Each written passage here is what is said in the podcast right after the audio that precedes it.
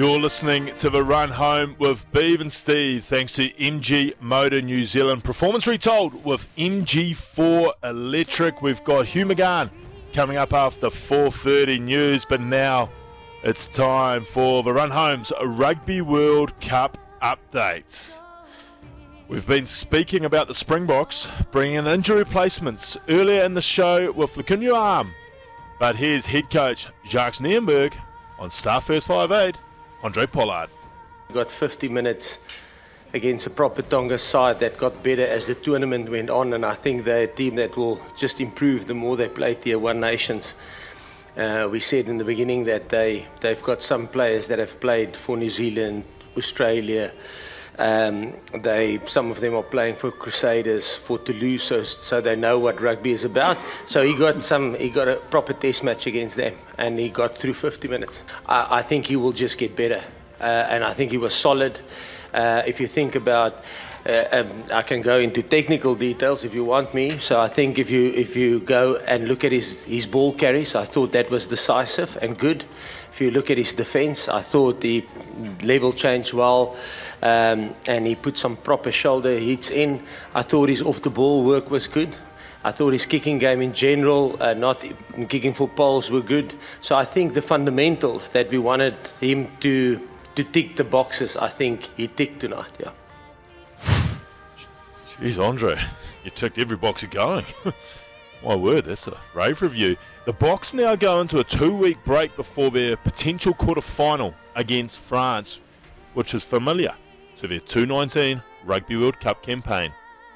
The positive is that uh, it's pretty much similar to what we experienced in 2019.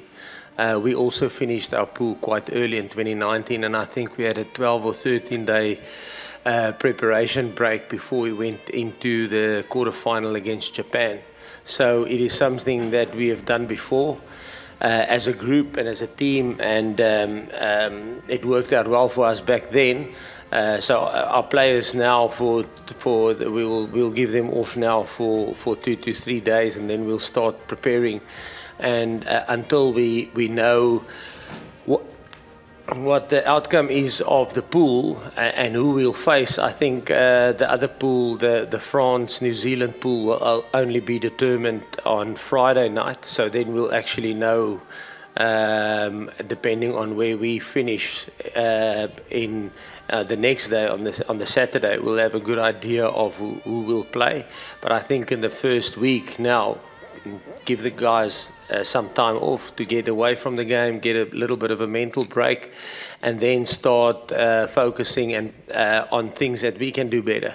So internally focusing on us, on things that we must improve if we want to stay in this competition uh, to the end. And then once we have clarity who will play, uh, then we'll start focusing on the opposition.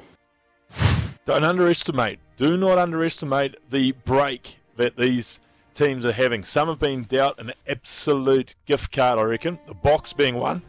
And I tell you what, there's a New Zealand team who uh, also are going to have about a 10 day turnaround before a quarter final, which could benefit both. Of course, Nienaber, he wasn't quite sure who they were going to be playing, if it was going to be Ireland or Scotland, or even if there might be some sort of fix the result in the uh, to eliminate the World Cup favourites.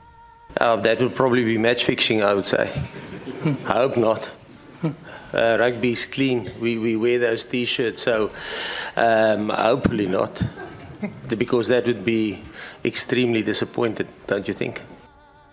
Yeah, partic- particularly if you're wearing the t-shirts, oh, I would have thought. Uh, Jacques, absolutely. Switching to tax now, the feel-good story of the Rugby World Cup so far. Fiji and their coach spoke to a media about what it would mean to the Pacific Island nation to qualify for the quarterfinals. Hi Simon, obviously there's one game still to go, but you're now in a, in a good position to make the quarterfinals. Could you just sum up what that would mean to you, the players, and to Georgian, sorry, uh, Fijian rugby? Um, yeah, I'm really just worried about Portugal coming up. Uh, we've got to take care uh, of business, prepare well, and put out a performance. Because uh, uh, if we look too far past uh, that match, we're going to we're going to get come going to come, uh, going to slip over. So we have to really knuckle down, make sure this preparation of this week is nailed. We make sure we do the right things and uh, come out and play our best football against Portugal. Now let's dive into the All Blacks camp, and here's what one of the uh, the Grins head honchos had to say about standing captain Ardie Savea's leadership skills. Oh, it's it's hugely inspiring. Um, you know, he's one of the best players in the world, and I guess you know, as, as a leader, there's different different types of leaders, um, but you know, one of the important things is that you perform out there on the field, and um, Ardie does that in, bucket loads um, every time, and he was pretty special on uh, Friday night. The, the AB's forward pack laid a hell of a platform, and someone who enjoyed that was Richie Mo'unga, and he said this about the growing intensity of the group. Yeah, they've been massive. Um, I think you saw in the weekend um, what they bring, and especially Shannon um, being a key person in the lineup, but also his carrying around the field. You can't replace the size and, and the power that, that he brings, and I think um, it's good to have those players inject themselves back in this part of the tournament, um, but also it's up to them to keep driving the standard that's been there before, and um, I think we've got a good balance of edge and boys coming back and no, no position safe. You know, you see us play on the weekend, but throughout the week, boys are pushing each other. There's a, there's a whole heap of niggle, but it's all really healthy, and boys are wanting to put their hand, hands up. And there's still a lot of boys that haven't played much yet that are have been training really well. And that is your Run Homes Rugby World Cup update brought to you by Kubota. Together, we're shaping and building New Zealand well. People get the pen and paper out. This is your World Cup schedule for later on the week. The All Blacks have their final hit out in pool play against Uruguay, live from 7:30 on Friday morning, right here on SENZ. Then England Samoa. Have Samoa got a story to write in this World Cup yet? That's 4:30 a.m. Sunday morning. Then the big one. Who knows maybe the results are already determined. We, we just won't know. But Ireland plays Scotland live from 7:30 a.m. Sunday morning. Before you start getting into me, I'm not suggesting anything there, people. I shouldn't have said that. That was a throwaway comment. I'm very sloppy of me to suggest there would be any sort of match fixing in this one. They wear the t-shirts. Rugby is clean. Uh, they will just both be playing very hard. Uh, Japan versus Argentina, another game with huge importance. 11:30 p.m. Sunday night. Japan they could still yet write a story at this World Cup indeed. Now, the temper and bedpost text machine is lighting up. Uh, first of all, Teamless Tuesday. It's a team list of bad boys. And it didn't take long, but John Hopoate gets a vote for the wing early doors from Mark. Uh, another text here. Dean, he's not he's not so convinced about uh, my attitude towards the All Blacks. Can you keep all the bullish clips about the ABs and then play them in two weeks? That would be hilarious. From Dean in New Plymouth. Dean, are you suggesting that uh, there might be some eggs on uh, face here? I'll tell you what. I don't apologise for getting in behind the boys. I think they are they're on track. If they can produce their best against Ireland, their best will be good enough. That's for sure. Um, I'm not quite sure. I've just got to follow this one. Uh, you're into your politics, uh, Steve. Here's another one from Dave. Hey, Beav and Steve. Donald Trump to self important to be in the team, however, with his creative financial skills, maybe team accountant. Beav, would you, you would have missed Republican Party winning Friday night at $18 and gaining automatic entry to the Cup. I know you're a fan, so get on. Thanks, Dave. Yeah, Donald Trump would be a great team manager. Teams are always interested in hookups, aren't they? and he would have some hookups for the boys, I'd have thought. Yeah, uh, mate, I thought of uh, another winger uh, we could have, uh, Paul Carozza, who famously headbutted Richard Loe's elbow.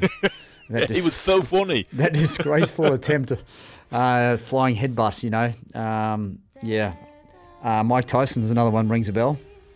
Yes, he would have to be, he'd be not bad in the middle of a scrum.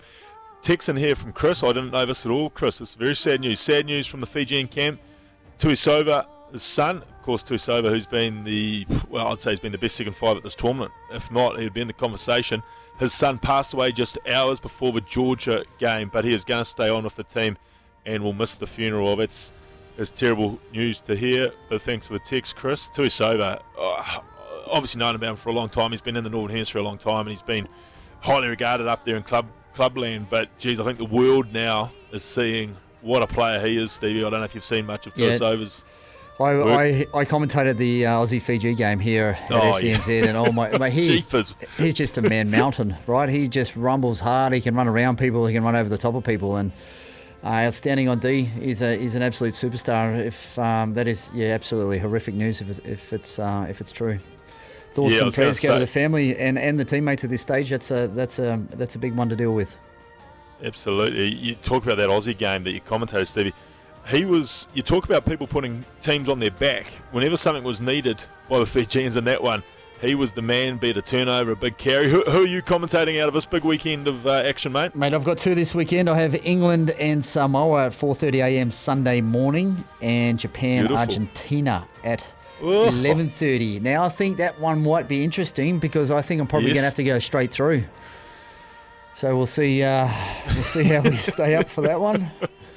Might be well, a bit of I, a uh, thirsty Sunday afternoon and roll into a bit of commentary, I reckon. Well, well there's nothing wrong with that. I've, I've done Freo radio shows on probably less, so uh, no, I reckon you get into it, mate. Uh, it's time for a break and keep the texts coming in. We've got so much more after this, including Tuesday Time Machine.